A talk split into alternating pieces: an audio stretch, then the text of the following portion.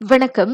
மே ஒன்றாம் தேதி தொடங்கி மலேசியாவில் அமுலுக்கு வரவிருக்கும் ஆயிரத்து ஐநூறு ரிங்கிட் எனும் புதிய அடிப்படை மாதச் சம்பளம் இந்தோனேசிய நாட்டு வீட்டு பணிப்பெண்களுக்கும் வழங்கப்படும் என மனிதவள அமைச்சு தெரிவித்துள்ளது. ஓராண்டுக்கு முன் மலேசியாவில் புதிய அடிப்படை மாதச் சம்பளம் குறித்த விவாதங்கள் தொடங்கிய போது குறைந்தபட்ச ஊதியம் ஆயிரத்து இருநூறு ரிங்கீட்டாக இருந்தது. அதனால்தான் ஆரம்ப கட்டத்தில் இந்தோனேசிய வீட்டு பணிப்பெண்களுக்கு அத்தொகையை கொடுக்க இணக்கம் காண முடியவில்லை.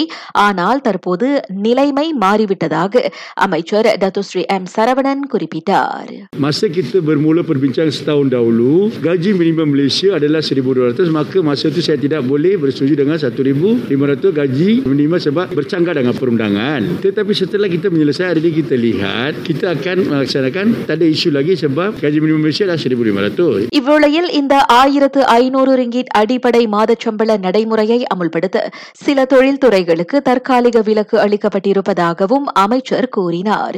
கோவிட் தாக்கத்தினால் பொருளாதார ரீதியாக கடும் பாதிப்புகளை எதிர்நோக்கி இருக்கும் துறைகள் அதில் அடங்கும் உதாரணத்திற்கு சுற்றுலா தங்கும் விடுதி துறைகள் மற்றும் ஐந்துக்கும் குறைவான தொழிலாளர்களை கொண்டுள்ள நிறுவனங்கள் என அமைச்சர் சொன்னார்.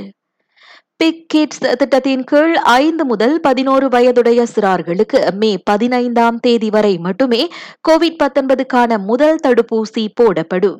மே பதினாறாம் தேதிக்கு பிறகு அந்த சலுகை வழங்கப்படாது என சுகாதார அமைச்சு தெரிவித்திருக்கிறது. அப்படியே அவ்வயது பிள்ளைகளுக்கு தடுப்பூசி போட வேண்டும் என்றால் பெற்றோர்கள் தனியார் மருத்துவமனைகளுக்கு சென்று பணம் செலுத்தி அதனை பெற்றுக்கொள்ளலாம் என அமைச்சு கூறியது.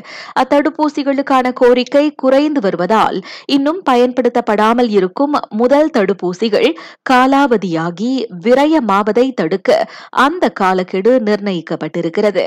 எனவே இன்னும் தங்களது பிள்ளைகளுக்கு தடுப்பூசி போடாமல் இருக்கும் பெற்றோர்கள் இதனை கவனத்தில் எடுத்துக் கொள்ளுமாறு அமைச்சு கேட்டுக்கொண்டிருக்கிறது.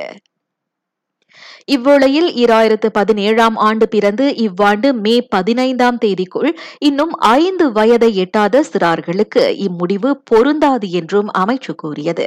சம்பந்தப்பட்ட சிறார்களுக்கு மை சுஜாத்ரா செயலி வாயிலாக பதிந்து கொண்டு தடுப்பூசியை பெற்றுக்கொள்ளலாம் அதற்கான விரிவான தகவல்கள் விரைவில் அறிவிக்கப்படும் என அமைச்சு தெரிவித்தது.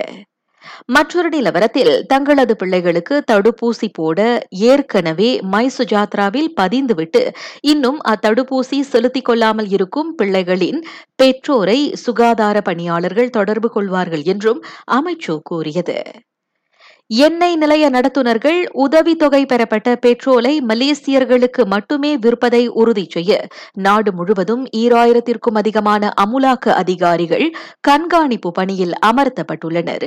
இம்மாத தொடக்கத்தில் நாட்டின் எல்லைகள் மீண்டும் திறக்கப்பட்டதும் வெளிநாடுகளில் பதிவு பெற்ற வாகனங்கள் ரான் தொன்னூற்று ஐந்து ரக பெட்ரோலை நிரப்ப தொடங்கியதாக கிடைத்த புகார்களை அடுத்து இந்நடவடிக்கை எடுக்கப்பட்டிருப்பதாக அரசாங்கம் கூறியது.